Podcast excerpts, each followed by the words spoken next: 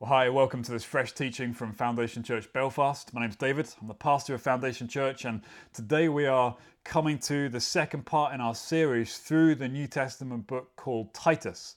I say book, it's actually a letter. It's a letter the Apostle Paul wrote to his co-worker, a member of his team, missionary team called Titus. Titus was on the island of Crete, and Paul wrote with further instructions about how to lead and how to run Uh, operations in Crete, the, the, the Mediterranean island. Before we get there, I'm going to read to you the verses that this message is based upon. That's how we do it at Foundation Church. We we open up a passage of Scripture, um, we read it carefully, and then we we, we allow it to speak to us through um, the teaching, through the sermon, uh, and, and through that God speaks to us by His Holy Spirit. So we're going to read Titus one, starting at verse five, right through to verse nine. Here's God's word. This is why I left you in Crete, so that you might put what remained into order and appoint elders in every town as I directed you. If anyone is above reproach, the husband of one wife, and his children are believers and not open to the charge of debauchery or insubordination, for an elder, for an overseer is God's steward. He must be above reproach. He must not be arrogant or quick-tempered or drunkard or violent or greedy for gain, but hospitable, a lover of good, self-controlled, upright, holy, and disciplined. He must hold firm to the trustworthy word as taught, so that he may be able to give uh, instruction in sound doctrine and also to rebuke those who contradict it. Last week we saw uh, at the introduction of this letter, Uh, this this main theme, or two main themes that, that, that like a theme tune that get picked up throughout the letter, form the the the, the structure of the letter, if you like. Uh, first of all, we saw uh, Paul's teaching to Titus. Number one, he says, get the truth straight. And number two, he said, let the truth shape you. And we see that playing out in various contexts in this letter. And so we see that today as well, uh, no surprise, um, in this subject of elders. Elders. Elders, says Paul, number one, we'll see this today, elders are to get the truth straight.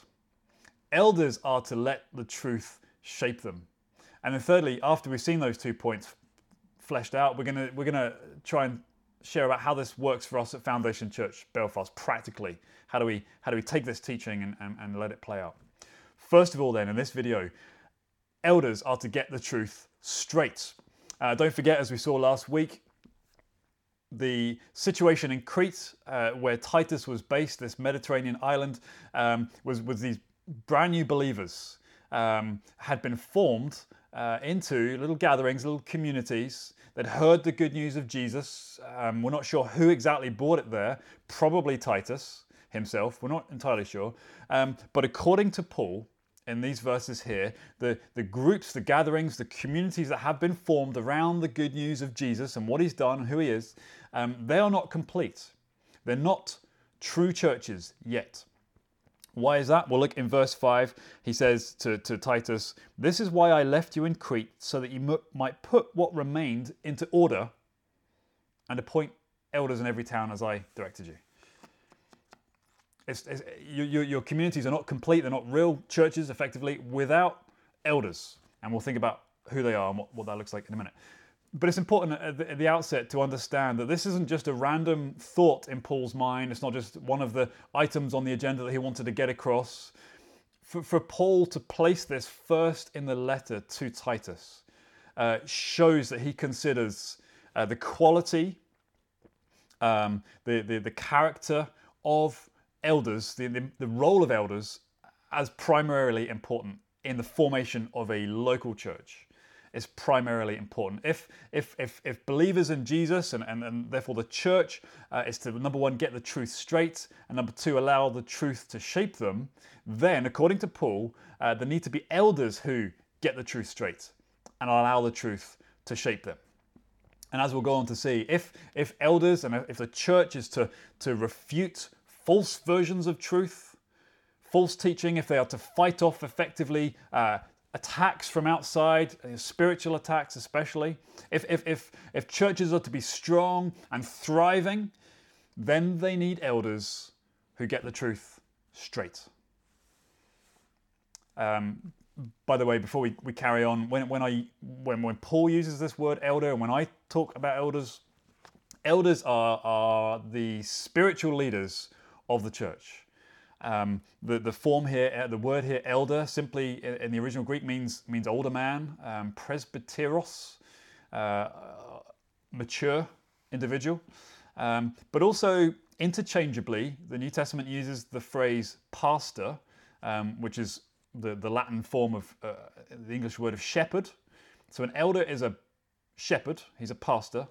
And, and as you may have noticed, halfway through uh, verse seven, uh, also an elder is referred to as an overseer, episkopos, um, an overseer, someone who has a sort of top-down view, if you like, you know, of, of the situation, what's going on. So, so what we're saying here, when I'm using the word elder, it's the most common phrase used to describe the same office, the same role, and, and these these words are used interchangeably to mean the same thing. An elder is a pastor.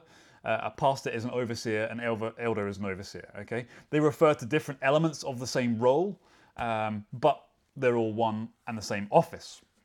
And so Paul here is writing to Titus, his his delegate, his team member, you know, a key part of the, the apostolic or the missional team sent out, and he's saying to Titus, I want you to identify and set elders in every church, and then, and then things will be much better.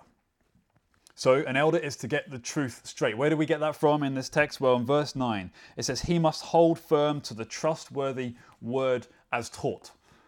He must hold it firm. Uh, we saw this last week, just starting to, to get the ball rolling last week. We saw it. Um, what is this, this trustworthy word that, that, that Paul is referring to here? Well, as we saw last week, it's this, this message, um, this plan, this, this, this good news um, that had come to Crete. Um, but as Paul showed us last week, it, it is not a message that came out of his head or just seemed like a good idea at the time. This is a message that that um, came from God himself, came from God's mind. In fact, as Paul teaches in, in the first few verses of this letter, in his introduction, um, this this message, this this this truth, um, this plan of God was, was was conceived in his mind, God's mind, before the ages began. Before the ages began. And, and it's good news, it's truth, um, it is it is the message about Jesus Christ, um, and it was revealed to, to Paul and the other apostles. It was revealed to them, uh, uh, entrusted is the word he used, entrusted to Paul, uh, precious cargo. Go and take this, this message that has sort of been hidden, um, sort of revealed in types and shadows and now made clear through Jesus Christ and who he is and what he's done. Take this And uh, this this precious cargo, Paul, said God, and, and, and tell the world.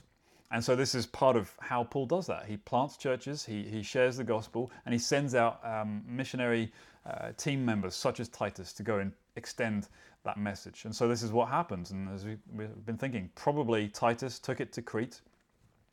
And here Paul is saying, uh, in order for the next generation and for the churches and, and, and churches and churches, um, churches that plant churches, it is in, it is in essential uh, to entrust this message to the church, to the next generation. And this, of course, is the message about, um, as we're seeing, eternal life, the hope of eternal life. It's the gospel, the gospel message. And Paul is then saying, obviously, in this letter, elders are men who are clear about this message. They are clear. There's truth from God. They're, they're to be confident in the truth. Uh, they're to be committed to the truth. They're to be compelled by the truth. The truth is to own them. True truth is to invade them, invest them, and they are to be the kind of men who are uh, clear about this message. Elders are to get the truth straight. And here's the point. Here's the reason why he goes on to say in, in verse nine. Um, elders, he says, are to give instruction in sound doctrine, that's healthy doctrine, uh, teaching, and, and to rebuke those who contradict it. Positive and negative aspects, you know, two sides of the same coin. What are they to do with this trustworthy word? They're to give instruction and rebuke those who contradict it. So what is he saying? He's saying that elders are to, to know the truth about God. That's the giving instruction. Uh, they, they are... Uh, they use the truth, if you like, to, to build up the church. uh, to strengthen it, to, to encourage the church. An elder is to be someone who, who is therefore open to, to God's word, who, who hears his voice. Uh, an elder is someone who, who spends time listening to God. Um, an elder is someone to whom God's word forms and, and directs them. And through that, then the elder leads and cares for the church. That's what it means to give instruction. But also, uh, the second half, the other side of the coin, is to uh, rebuke those who contradict it. That is, the elders, or the elders, plural, we'll see that later on, um, are to tackle false versions of the truth. Um, they are to go on the offensive, if necessary, against spiritual attacks and, and, and uh, you know, phony versions of the gospel. They are to push back against that strongly. There's a defensive part of their role as well. They're to protect the flock through sound teaching, through holding out God's word clearly.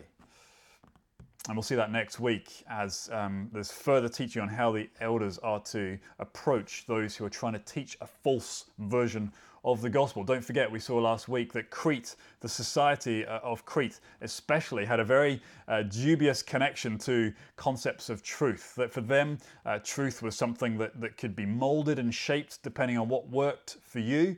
Um, it was something that you can use in order to achieve your own purposes, your own power plays, you know, um, climbing over one another in order to get what you want. And so in contrast to that, the truth um, is to be clear, it is to be compelling, it is to be presented by the elders, clearly. And so the whole point with all of this is that, that when the elders get the truth straight, the church is strengthened. It is a good thing, it is a wonderful thing. But it also, for those of us listening to this, can be a daunting thing, especially um, if you are in eldership, uh, if you sense you're being called into eldership. Any form of leadership really can take its cue from this, but primarily and particularly eldership. And it can be a daunting, a daunting thing.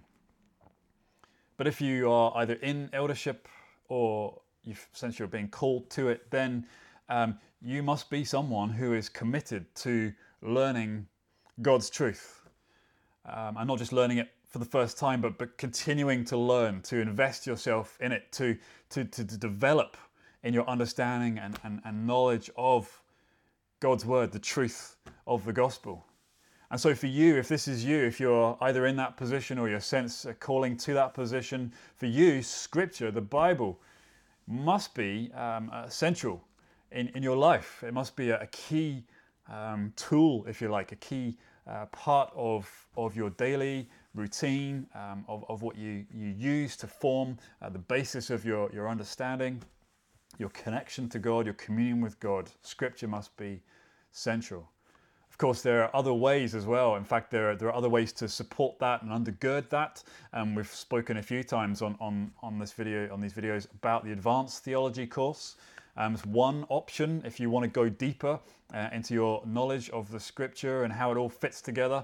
Um, Advance is the family of churches to which Foundation Church is a part, and, and um, together we have conceived this course called the Advanced Theology Course. It takes place over a two-year period, um, usually just one day a week, where we gather together, open the Bible, have some teaching, uh, and enjoy it together, and just, just to sort of help each other move further and deeper into God's Word. That's not the only option. There's loads of online modules, courses, classes, educational things that you can do. Love to chat to you if you want to go further, deeper um, into, into the things of God's Word. But anyway, headline. As an elder or as an elder candidate or someone who feels called to eldership, you need to do whatever it takes in order to be someone who is confident, committed, compelled by the Word of God. Is that you? What are you doing to further yourself?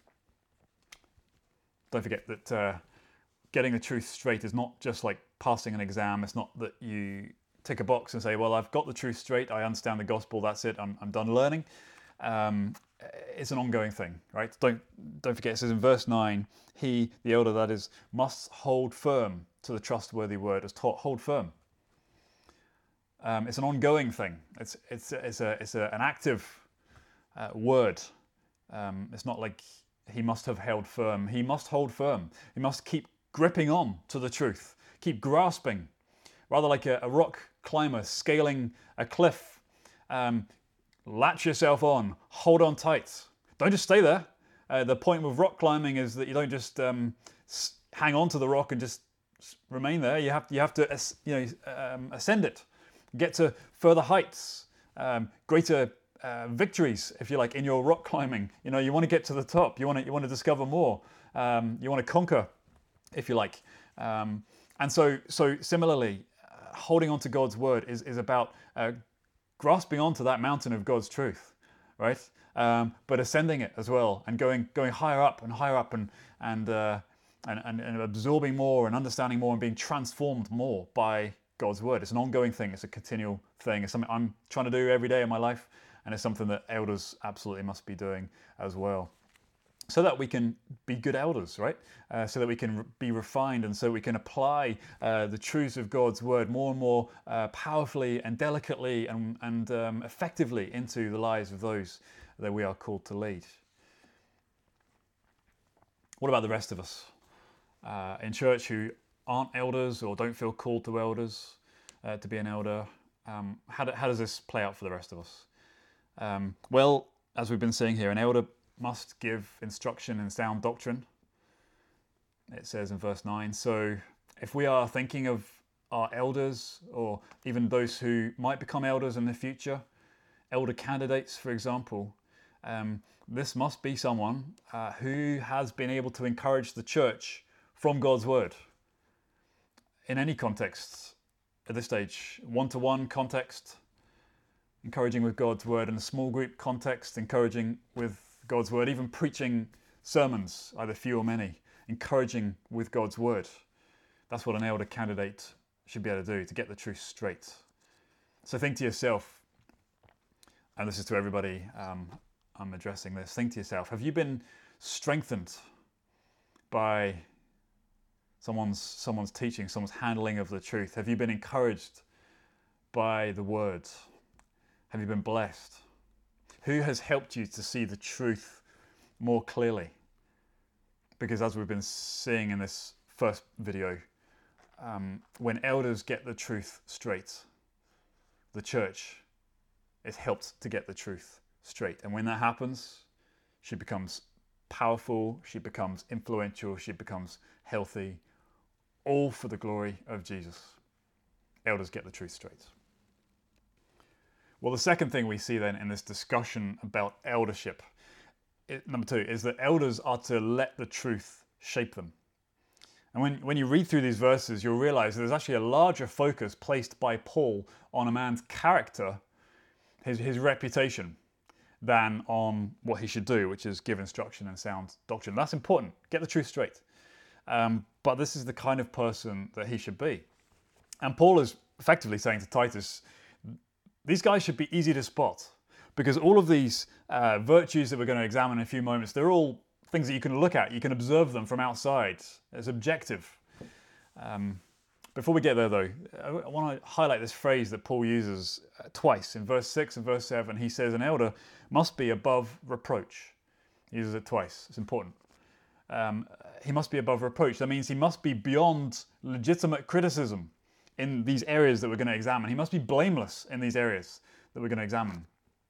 Doesn't mean, by the way, that he's to be morally perfect in every way. Uh, he's to be without sin. Uh, there's only one who is morally perfect in every way without sin. His name is Jesus. He is the center of all this that we're talking about. But it does mean that when, when it comes to thinking about an, an elder or an elder candidate, and we're looking at these these uh, this description here that Paul gives us, um, we're, we're to be asking ourselves, is this obvious in this man's life or not? Um, as I said, all, all these traits are observable. They're all objective. And they're, they're going to be noticed by those closest to the elder or elder, elder candidate. Let me, let me show you what I mean. In verse six, it says, uh, in his home life, is he above reproach? In his closest relationships of all, is he above reproach? Um, Paul details a bit about this. He says he's to be the husband of one wife. that might sound like a bit of a confusing thing to say or a bit of an obvious thing to say, but Paul is saying he's to be faithful to his wife. He's to be the faithful to the wife, uh, to the woman he's with. Uh, put in another way, there's to be no hint of any uh, current sexual immorality or unfaithfulness. He's not to have had multiple marriages behind him, um, or even have multiple wives at one time. Um, but even even if he's married and he's only married to the you know the one time to the one person, um, even within that, is his marriage um, faithful? Um, is does he have an addiction to some sexual addiction or, or addiction to pornography or some sort of you know hidden um, struggles? He's to be the husband of one wife. He's to be committed. He's to be faithful. He's to be a solid husband. That might throw up a lot of questions for you as as we read this.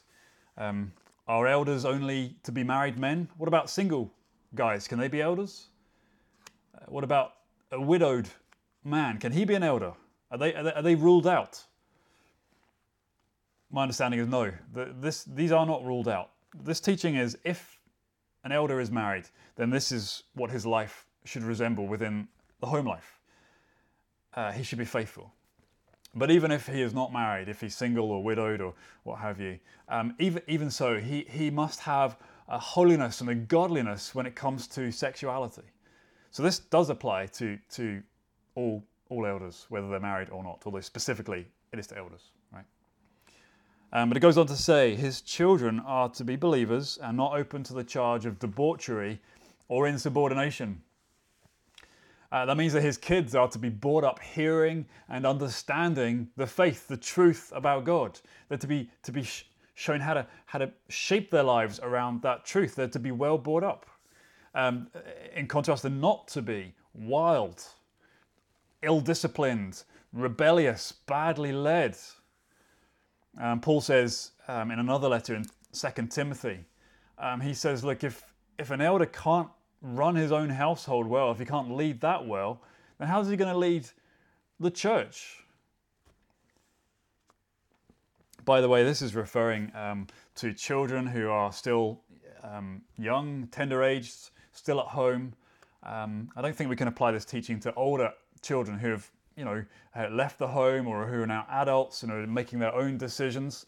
Um, this is about children who are brought up uh, under the sound of the good news of Jesus and um, taught to, to live that out together.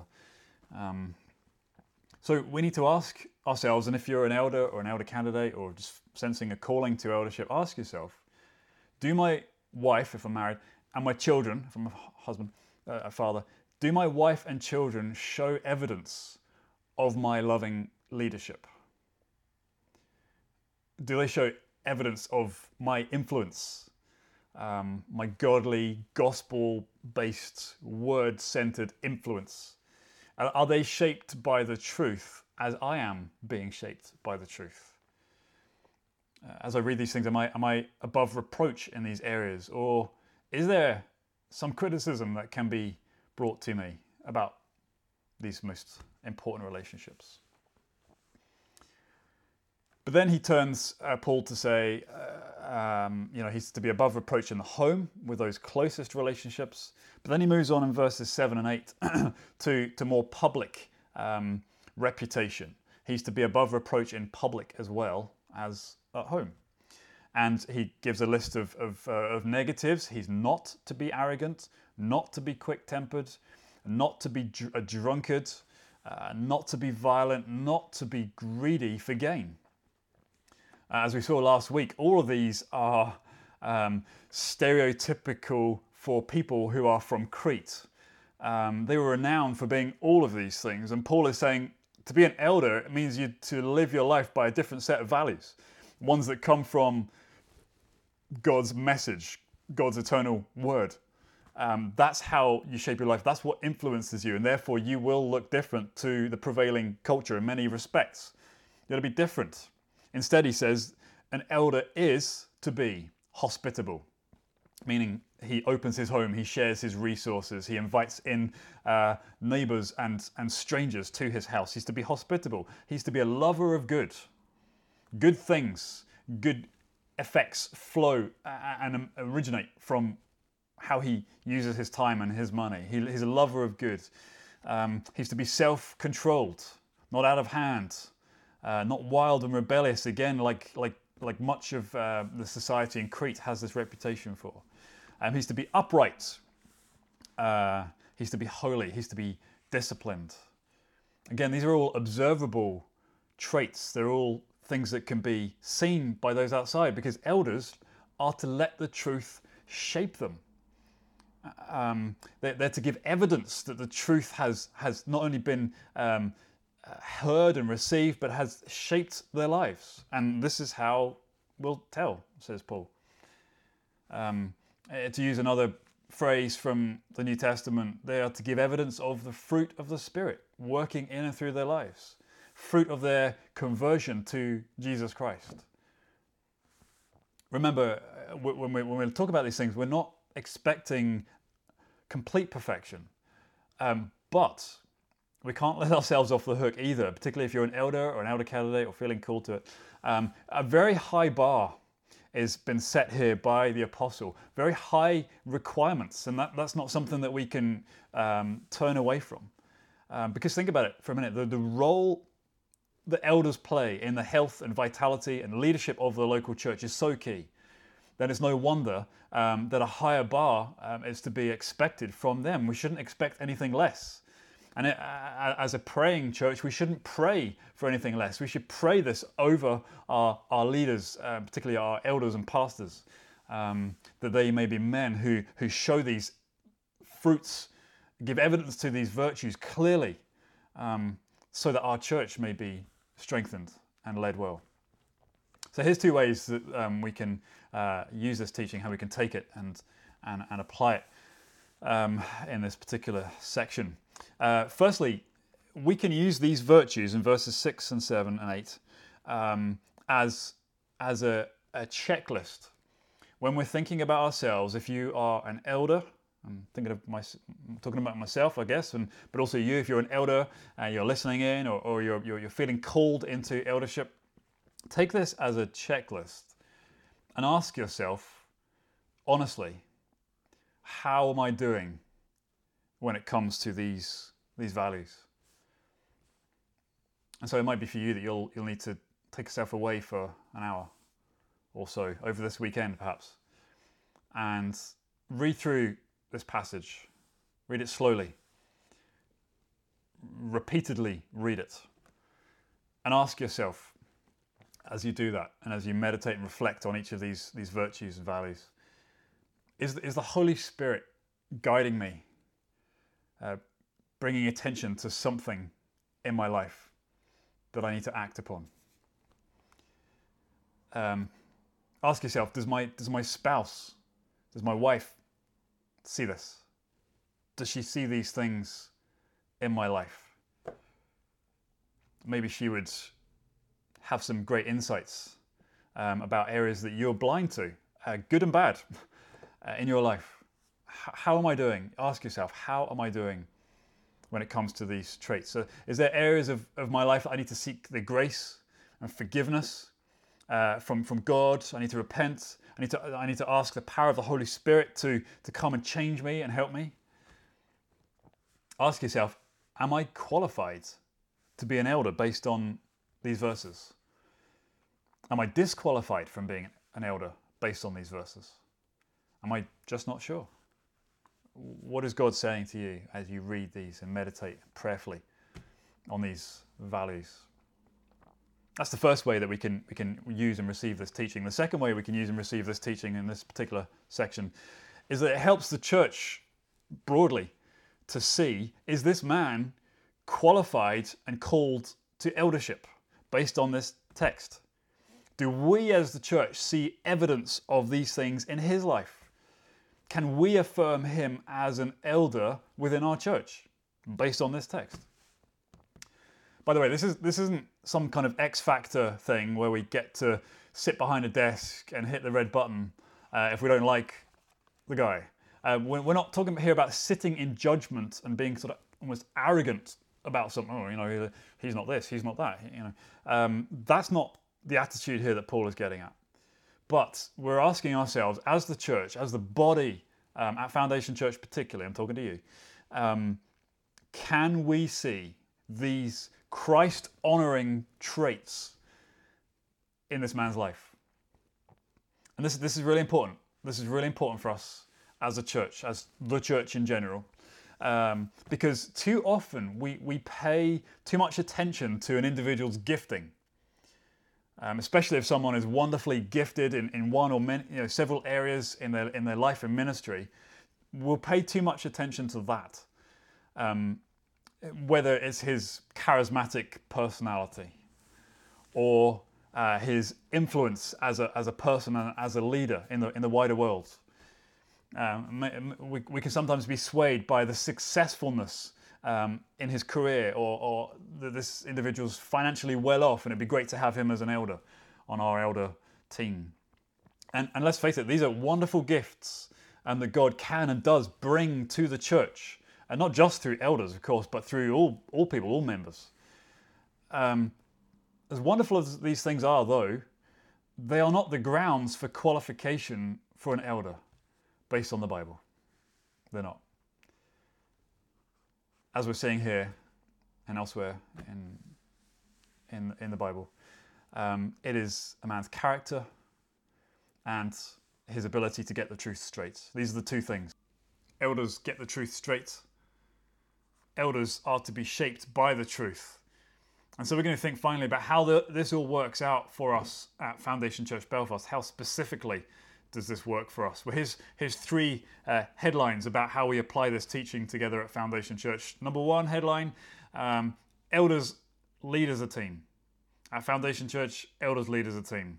Uh, we see that here in verse five. Uh, Paul says to Titus, appoint elders, plural, in every town as I directed you.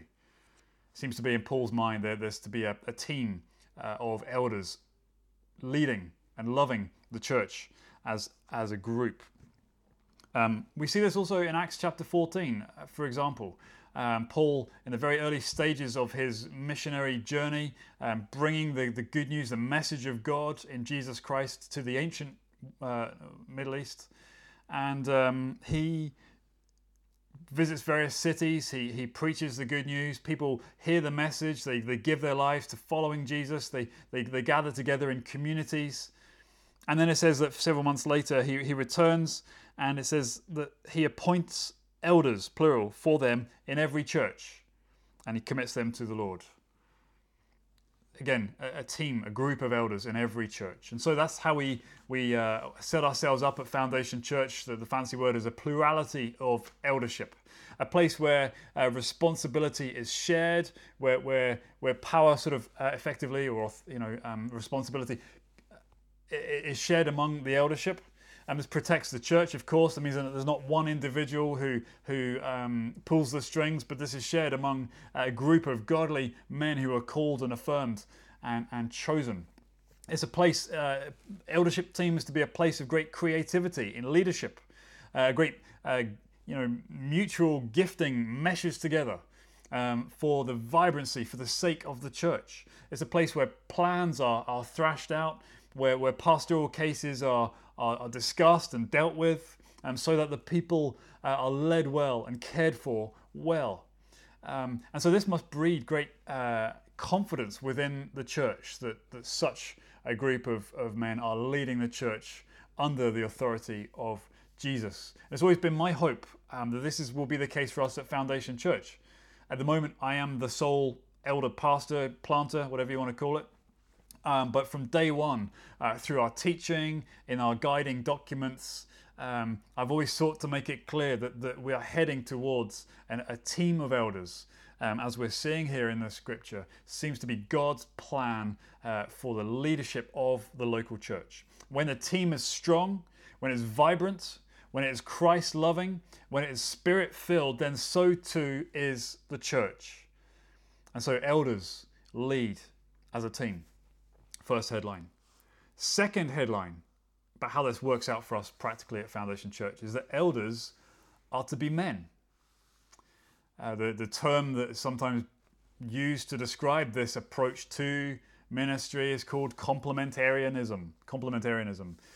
Uh, we hold that men and women are equal in, in dignity and value before God and before one another, but we recognize um, that God has assigned specific roles within the local church and within the family to male and female. They're not in competition, yet they're complementing one another. That's where this term complementarianism comes from. And I, I realize this is at odds with much of contemporary Western society's approach. But I want to highlight to you that, that what we're reading here and what we're thinking about today is not about society as a whole and men and women in general, but this is about relationships within the church. And within the church, as we're seeing here, and as we're guided by Scripture, different rules apply. Um, so we at Foundation Church Belfast affirm uh, the historic position of the church. We believe we're led by Scripture to come to this conclusion, and we reserve the role of eldership for men. Does this mean that women are not permitted to lead in the church? No. Does this mean that women are restricted from using their gifting within the church to serve the church? No. Does this mean that women are not allowed to teach in any circumstances? No. We want all people to use their God-given gifts to serve one another in the local church, and, and when that happens, everyone is enriched. But as with, with life and faith, Uh, we pay careful attention to what the Bible says on various issues that form our, our, our faith and practice as a church. So, headline one, elders lead as a team. Headline two, elders are men. And thirdly, the third headline, elders are affirmed by the congregation. Elders are affirmed by the congregation. That means that elders don't just simply pick other elders. Um, the danger with that can be, I'm not saying it always is, but it can be that you just end up picking your own pals, your own mates, people who think like you and look like you. And of course, there's nothing wrong with that. Of course, um, eldership uh, can steer and shape. They can recommend and identify other guys who are similarly called and equipped um, uh, to, to serve as elders, and to recommend them to the church. Uh, elders can, can bring in outside voices as well, outside views to listen to carefully, um, such as, you know, in partnership with, with Advance. We're part of a, a movement of churches called Advance, and we want to lean on uh, trusted voices from outside to help us become as healthy as we can. That's all good. But we also believe there is a role for the church in general. Uh, Foundation Church Belfast, particularly those who are in covenant membership at Foundation Church Belfast. And, and, and what we will do, and what we do do, is affirm our eldership publicly. Con- the congregation, the membership, give the final seal when it comes to um, affirming and recognizing our leaders. And what that basically means is that when we are affirming our elders and our leaders, we say, we see it too. We see that this Uh, man is called to lead us in this capacity. We say, here is someone who's got the truth straight, who has let the truth shape them, and we affirm him as one of our elders. We affirm that God has called and shaped and equipped him to serve in this capacity, and we will give ourselves to his leadership. We will submit ourselves to uh, him and, and the rest of them in the group of elders. That's what we're saying when we affirm someone publicly. Elders lead as a team. Elders lead as men. Elders are affirmed by the congregation. These are the three headline ways that this fleshes out in Foundation Church Belfast. See, with all this and all the teaching that the Scripture gives us on spiritual leadership and eldership in particular, we see that elders are Christ's means for ensuring a healthy, strong, powerful local church being built up. Uh, a church that is protected by her shepherds, the, the elders. Uh, a church that is being nurtured and cared for, led by uh, men who are called and, and qualified to do the task that God has called them to. Um, such a church will be discovering the deeper resources and riches of God's grace, grace and His truth as a result of this. Um, a church that is led well by godly elders is a church that will become razor sharp in its focus on mission to, to reach those who don't know Jesus for His sake and for God's glory. And that is what we dream of at Foundation Church. And as we're reading here, elders are one of the key ways that we achieve this mission.